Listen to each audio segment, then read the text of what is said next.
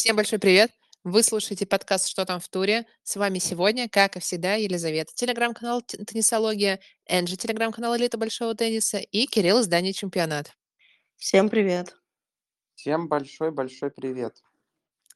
Скажу честно, мы ожидали записать гораздо больше выпусков из Астаны, или, как говорят все, из Астаны, но немножко захватила она нас поглотила, и поэтому сегодня весь выпуск, преимущественно весь, мы хотим посвятить обсуждению турнира и расскажем а, что-то кулуарное, камерное про организацию, про всякие нюансы, ну и, конечно же, посмотрим на одну первую уникальную победу за, всех, за семь матчей. Отгадайте кого. Как вам такой план, ребята? Звучит потрясающе. В принципе, интересно будет, я думаю, для слушателей. Учитывая, Ну- что мы правда хотели записать несколько выпусков из Астаны, но Астана это такой город, который подарил нам кучу эмоций, и просто в сутках не хватало часов для... Ну, я в наше оправдание могу еще отметить тот факт, что в Астане на три часа позже, чем в Москве, а все-таки как-то у нас большинство так ориентируется на московский часовой пояс, и поэтому наши бы выпуски выходили очень поздно. Если бы мы их записывали, то мы бы пропускали еще часть матчей, а мы посещали все, э, чтобы смотреть, наблюдать, наслаждаться теннисом, который, к слову, был очень классный. Поэтому, ну ладно, все, никаких no regrets, и мы... Давайте, что вы хотите отметить по турниру? Может быть, начнем с финала, и потом дальше будем раскручивать это как клубок. Финал у нас Адриан Манрино, чемпион. Ваши мысли. Ну, давайте я начну. Если честно, Давайте. победитель, победитель неожиданный. То есть э, я ставил на Себи Корду, в принципе, титул в Аделаиде, который он в начале года завоевал, и потом вот эта череда травм, которая настигла американца, э, немножко смущало, да, вот его последнее, его, его последнее выступление, но игру, которую он показывал на протяжении всего турнира в Казахстане, она была уверенная. И он был фаворитом и у теннисных экспертов, и у аналитиков, и у простых зрителей. Но что-то пошло не так во втором сете, да. Вел сет и брейк, а просто сломался. Маннарино стал буквально тащить все. Причем в защите он играл отменно. И иногда вот Подача складывается- исчезла. Да, подача исчезла. Иногда вот у меня складывается ощущение, и мы с вами это во время live просмотра заметили, вот за счет чего выигрывает Адриан. Вот, казалось бы, ну не сильная, там, не прям какая-то мощная подача, там, не что-то уникальное он действует, но вот э, эта смесь этих тактических действий, она позволяет все равно навязывать борьбу не только топом, но и обыгрывать э, игроков менее э, топового калибра, коим является Себи Корда. Ну, мои симпатии были на стороне американцев в этом матче. И я очень сильно переживал, почему, почему не получилось. Вот. И еще я заметил тот факт, что у Себастьяна начались какие-то проблемы с передвижением, он там хватался за ногу. Я думаю, этот фактор тоже немаловажный, поэтому он и сыграл, он и сыграл вот эту ключевую роль. Но в преддверии турнира я не мог представить, что Адриан Манарино чемпион Астаны.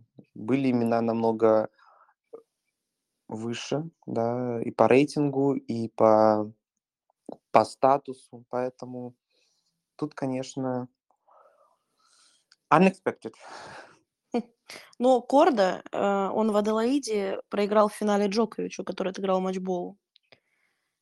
Ну, там вообще, по-моему, был очень такой триллер, там, на три часа с чем-то, если я не ошибаюсь. Ну да, да, да. Но в любом случае хорошее выступление по началу сезона у него было. Знаете, я тоже всю неделю ходила. Ну, не всю, ладно, половинку. А, Когда вылетел Грикспор, я была уверена, что Корда выиграет титул, потому что по сравнению э, с другими теннисистами, то есть его игра была на совершенно другом уровне.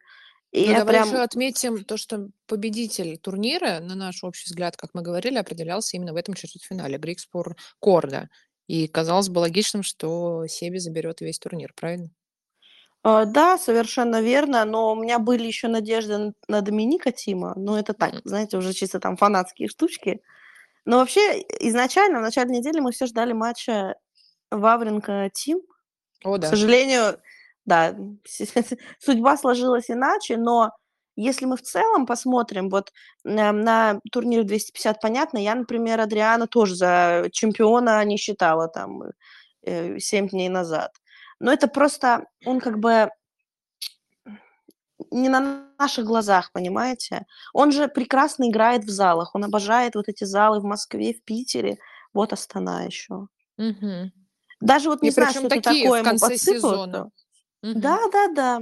И как бы его игра, вот сама по финалу, мне, например, не нравится. Вообще стиль игры, я имею в виду. Но для него это работает отлично. Он что и делает, затягивает свою игру. Вот эти длинные перестрелки на задней линии, казалось бы, ну, По, ш- ди- по понятно, там диагонали еще зачастую. Его любимая. Да-да-да, то есть техника на высшем уровне, потому что, ну, как бы такие тонкие а, удары из раза в раз, там, на ралли из 25 ударов, условно, это надо еще уметь. Но когда просто со стороны смотришь, тебе кажется, что он просто, знаете, подставочка играет, ты думаешь, и силы нет, да, вот, казалось бы, вот этой мощи внешней, ни, ни в ударах, ни в подаче самой. Но все равно, как бы, Адриан это... И причем, сколько ему, да, до, до 35 лет? А, И это 35. второй титул в сезоне. Причем у него было очень много финалов, я сейчас не помню точное число проигранных финалов.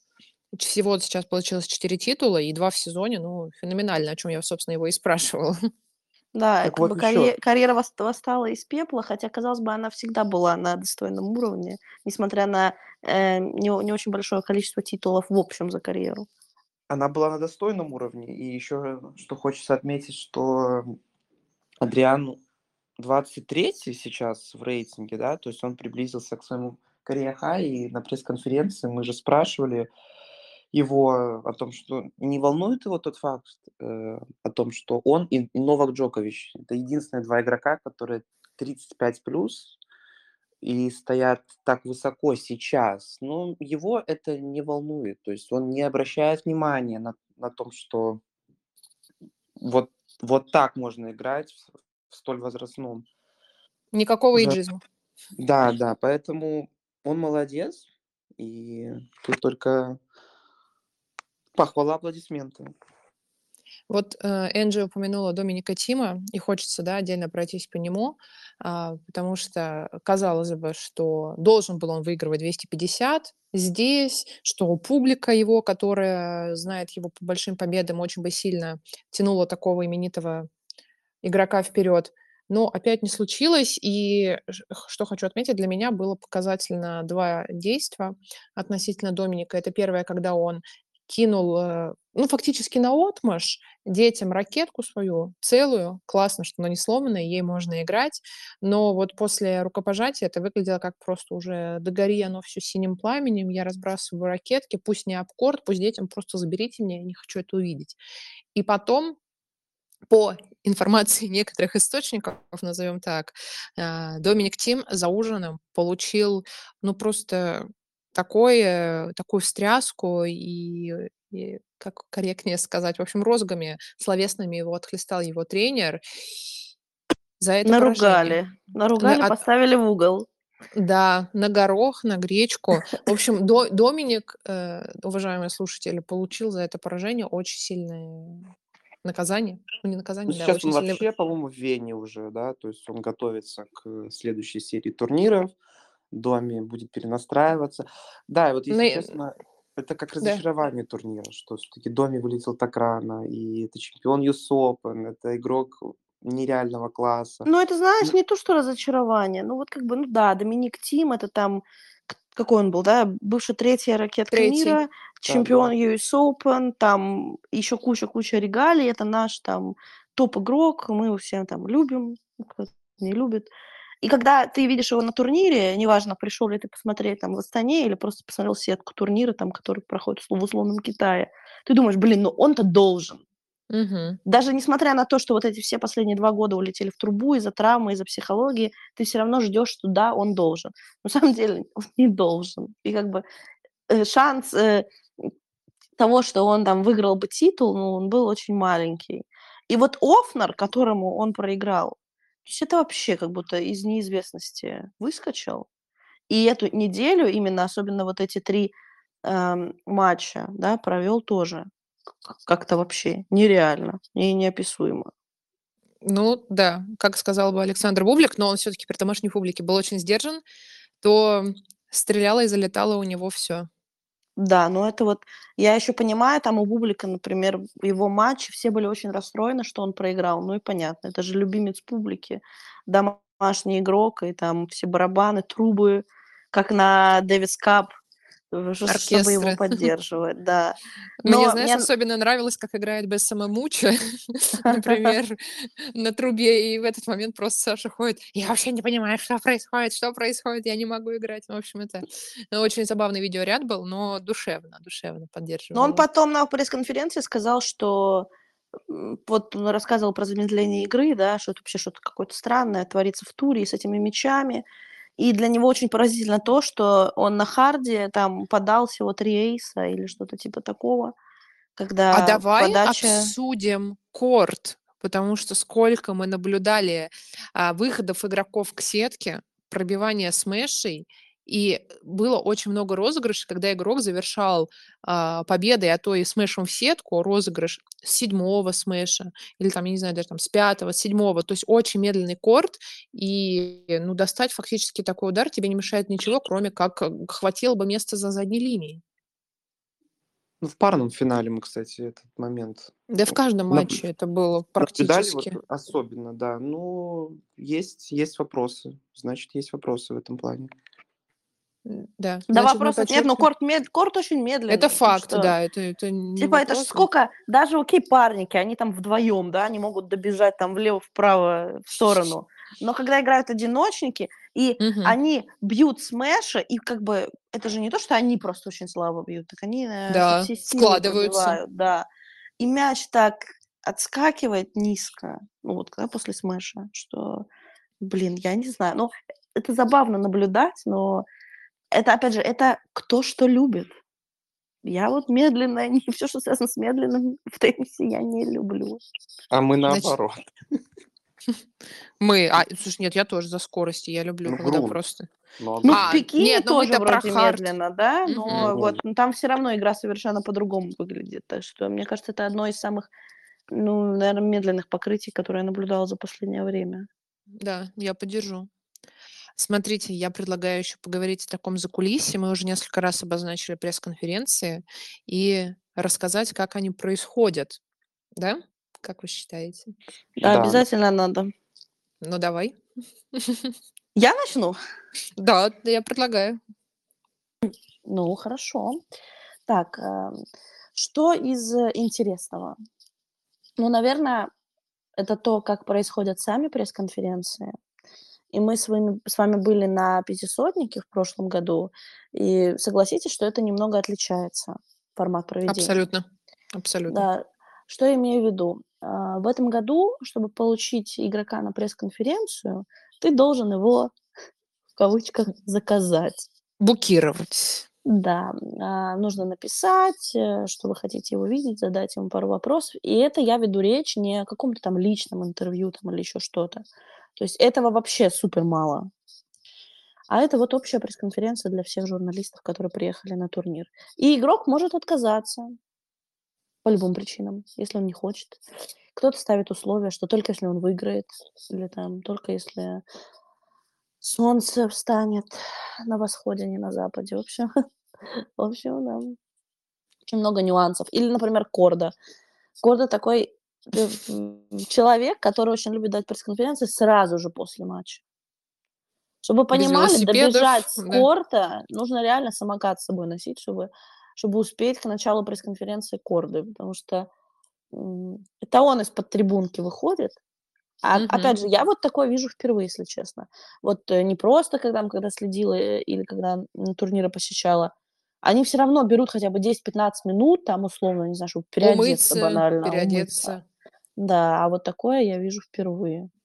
Вот. Ну и да, давай, наверное, уж что скрывать, расскажем про наш фейл, когда мы и так на всех скоростях а, неслись, чтобы успеть к нему на пресс-конференцию. Заходим, а он уже нам в двери и выходит. И мы такие, а, окей. Мне понравилось, как это... он стоит, смотрит, так, ну, он, как бы мы пришли, а он так на что-то посмотрел, типа, ребят, вы что?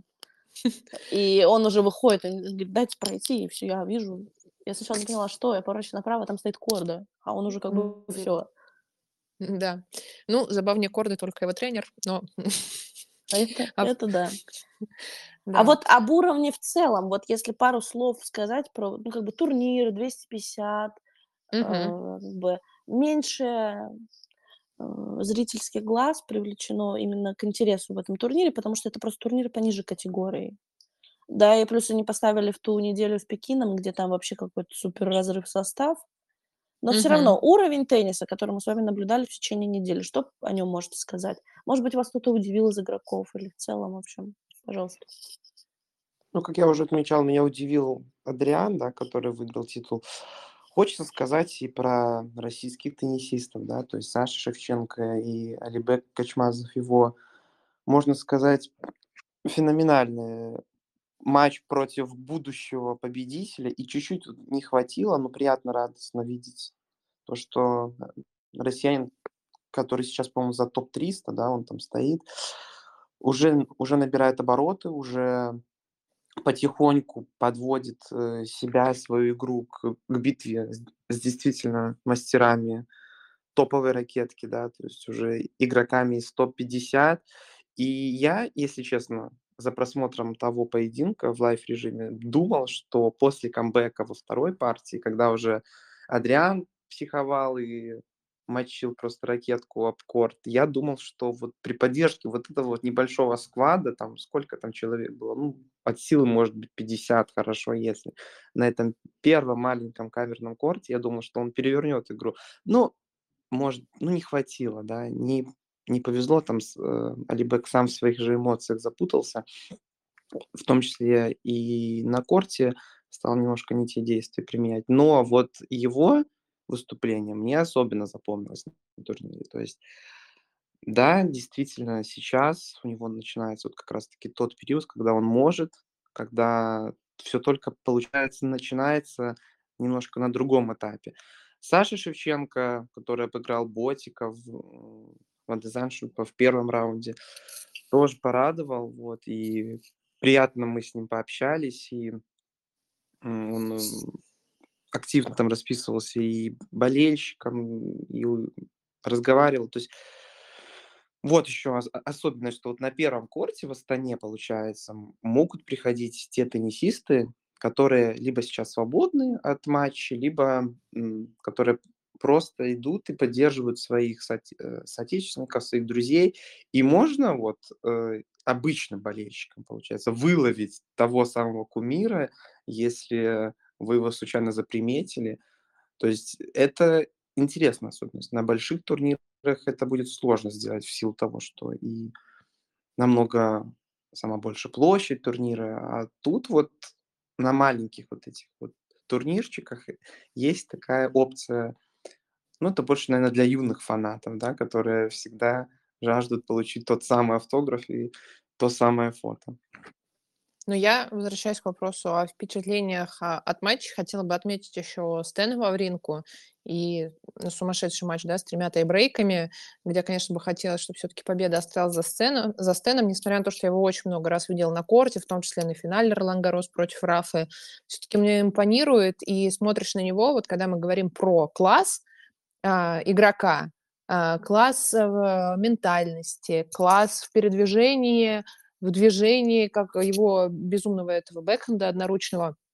Для меня это просто как произведение искусства, и неважно вообще, сколько лет и в какой он форме. Хотелось бы наблюдать его подольше, и очень жалко, что, конечно, Стэн так рано покинул э, турнир. Собственно, как и в прошлом году он уступил на старте.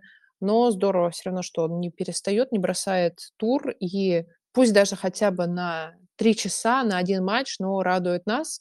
И то, каким подавленным он уходил, это все-таки говорит о том, что хочется ему по-прежнему играть и побеждать, а значит, надеемся, что не последний его сезон.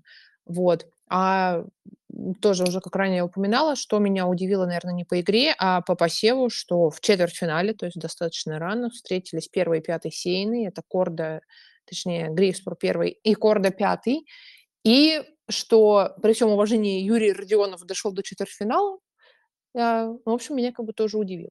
А еще могу сказать, а, анти, э, удивление э, с, со знаком анти – это Грегуар Баррер из Франции, который играет настолько медленно, то есть у нас корт медленный. Даже не то, что медленно он играет, он так тихо бьет по мячу, что я сидела, и половину матча я прикидывала бы, сколько ударов, сколько розыгрышей я бы ему смогла вернуть и насколько бы мы зарубились, учитывая, что я, ну, там, не ставлю себя куда-то высоко, упаси боже, просто это настолько спокойная игра какая-то, ну, прости господи, уровня, я не знаю, с дюшора. Я была вот крайне удивлена, хотя на Гарос в этом году на грунте. Он мне очень понравился, он играл в Сурсаворе. Но хард — это как будто бы вообще не его стихия, и от него даже, мне кажется, каждый из нас бы смог принять и вернуть смеш.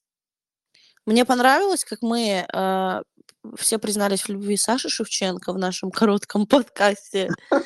Вот. А, а потом в следующем матче он как-то максимально невнятно сыграл. Ну вот мне хочется отнять, а, точнее дать э, вообще респекты Хамаду Меджедовичу. О, да. Потому что вот как бы, мне кажется, это номер один турнира, если да, мы берем победителя, да, просто по прогрессу, по игре, по эмоциям. Что сколько там, вот эти три матча, что он выдал, да, или это прям вообще что-то с чем-то. Особенно с Кордой три тайбрейка, да, вот с тем же Шевченко он его просто разобрал на молекулы. Мне и так вот эта энергия, ага. да, которая да, исходит да. от него, у него же тренер Троицкий, и вот то, что они там вот это пере, перекликаются, что кулаками машут, э, вообще это прям классное зрелище сербское. Мне тоже понравилось, и особенно вот как он э, отмечает даже не только победу, например, в матче, но против Корды и после первого сета. Кто-то и у меня, в том числе в комментариях, писал, что он как-то перегибает. Ну, слушайте, парню 20 лет, ты играешь в полуфинале против все-таки Корды, это уже тоже, да, там не вторая сотня, э, топ-игрок. Ты выигрываешь, трибуна тебя конкретно тащит. Отмечай, радуйся. То есть какой-то такой легкий вайп Бена Шелтона, вот этой вот юношеской дерзости, но мне очень нравится. Я в восторге. Что касается количества зрителей на трибунах, да, очень многие возмущались, что это что-то мало народа, что там mm-hmm. это. Вообще не понимаю этих издевок, э, этих э, странных Массажей. комментариев, да. Ну, про, например, первую половину дня я предлагаю вообще не рассматривать ни на одном турнире, потому что людей везде мало. Угу. Ну, вот, э, в силу, да, в силу обстоятельств, в силу будней. Вот. Но в целом по, за неделю было это довольно довольно много людей, да, особенно ближе к решающим стадиям, там, начиная с 1-4, 1-2. Вот. И сам факт, что финал прошел когда? Во вторник, для вторника было какое-то нереальное количество людей. И мне да. очень нравится, когда финалы не разочаровывают зрителя. Потому что это вот эти... Я всегда смеюсь э, в таком, да, в ироничном смысле с условных, например, финалов «Большого шлема», где ты платишь там 3000 долларов за билет, и то, угу. возможно, этот билет, сидя наверху с голубями. Понимаете? И как бы, и там, и женский финал, например, заканчивается 6-2, 6-1, или там мужской финал заканчивается, там, где соперник 5 геймов взял всего. И ты такой думаешь, блин, а, ну, как бы... И что это было? Да, и в данном случае Стоит отметить, что цены, вот, допустим, на тот же Астанинский турнир, да даже на прошлогодний пятисотник, они были вообще небольшими. Абсолютно. Но причем, знаете, вот про количество зрителей, возможно, когда ты смотришь трансляцию, и ты видишь какие-то пустые сиденья, ты начинаешь урчать, что ой, мало, мало.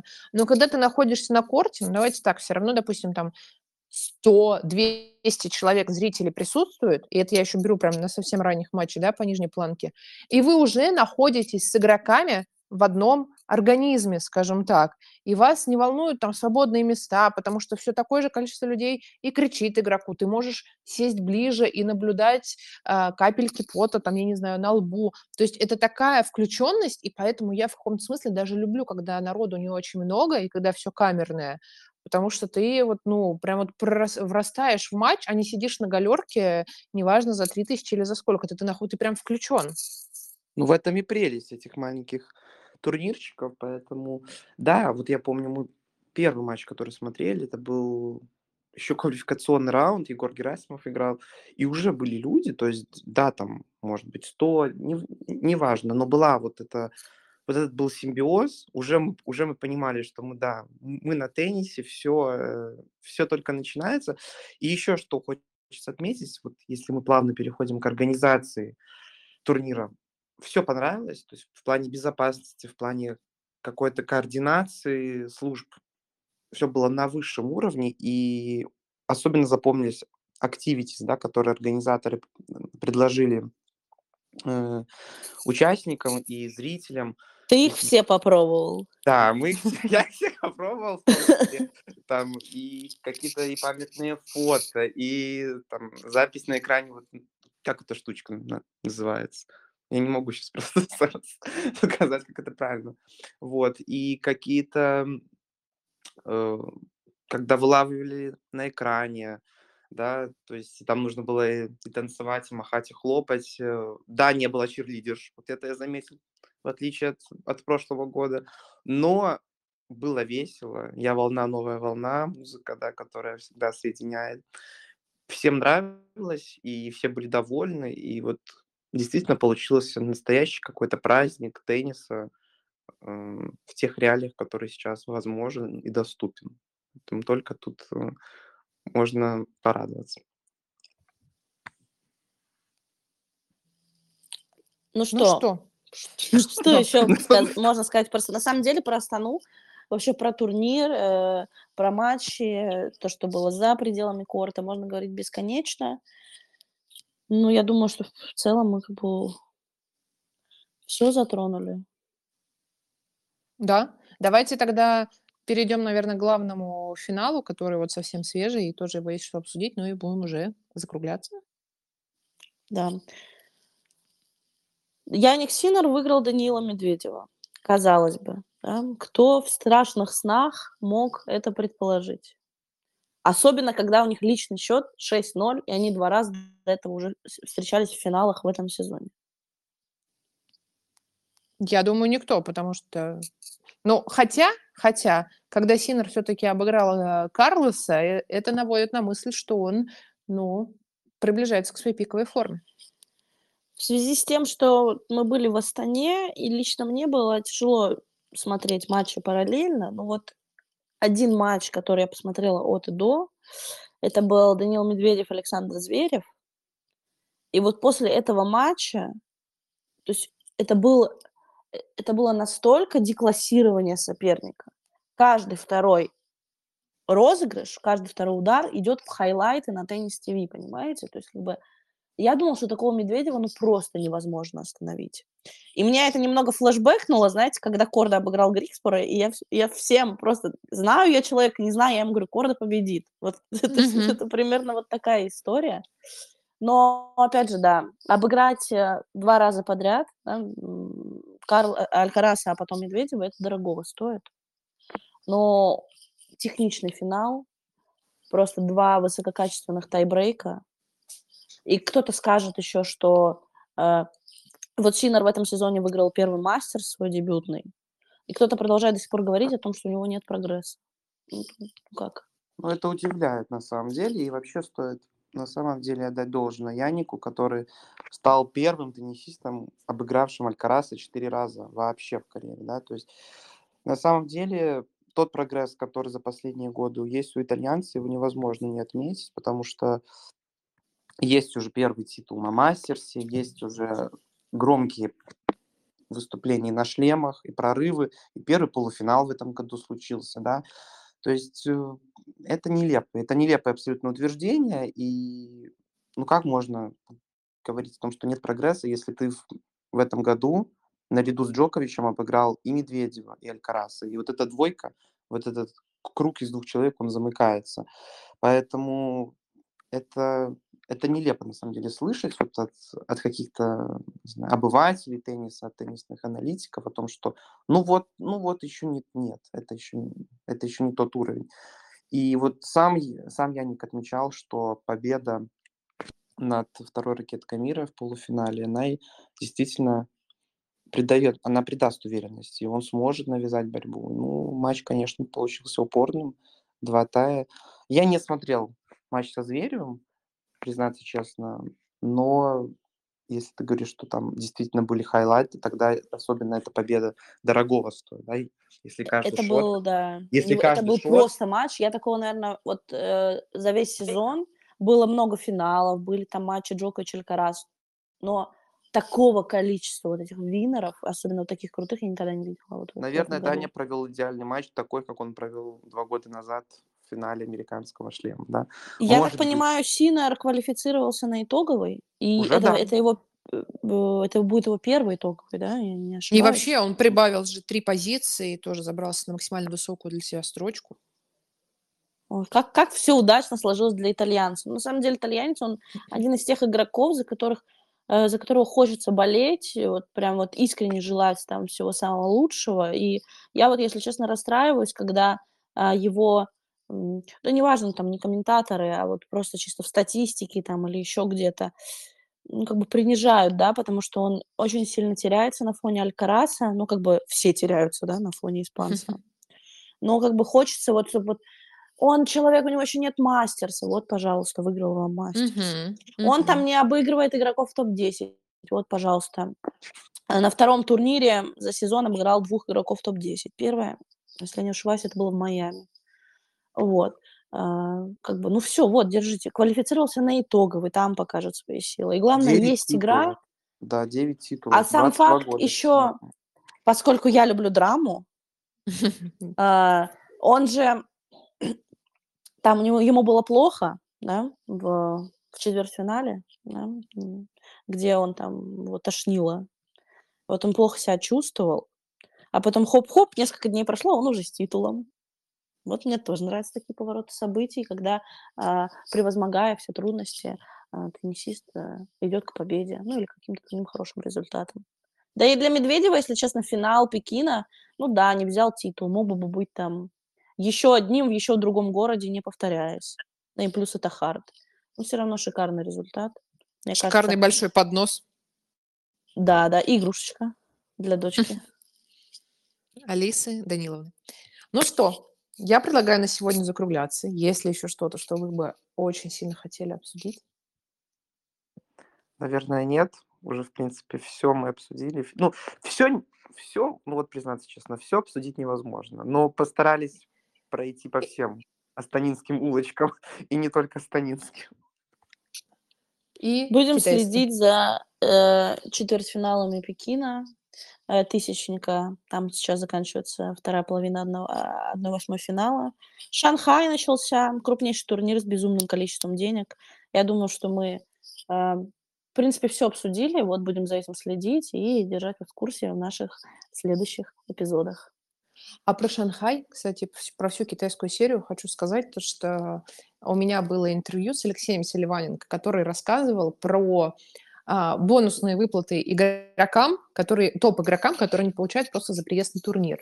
И вот, значит, он обозначил, что Роджер и Рафа в свое время за участие в Китае просто за приезд получали а, до миллиона евро, и именно Китай очень сильно подогрел и взвинтил цены на участие топ-игроков. Поэтому откуда там такие большие деньги сейчас, как опять снова вырастут у всех аппетиты, удивляться не приходится. Вот такая вот еще информация напоследок. Но зато приходится удивляться, эм, приятно удивляться китайским фанатам, которые своей креативностью лично мне просто снесли голову люто.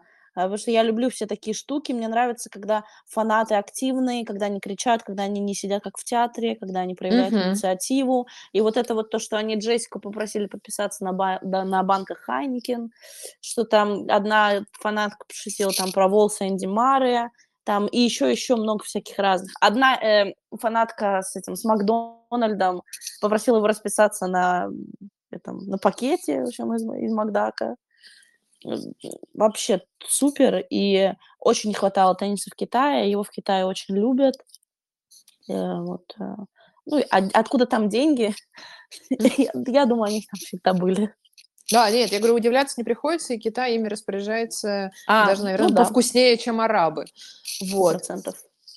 Ну что, тогда услышимся уже совсем скоро. Мы вернулись, мы на связи. А, на- наверное, наша привычная жизнь не затянет нас так сильно, как Астана, поэтому мы будем выходить регулярно, возвращаемся в режим. Ну и услышимся уже совсем скоро. Кирилл и Энджи, спасибо. И всем пока. Тебе спасибо. Пока. Спасибо, счастливо.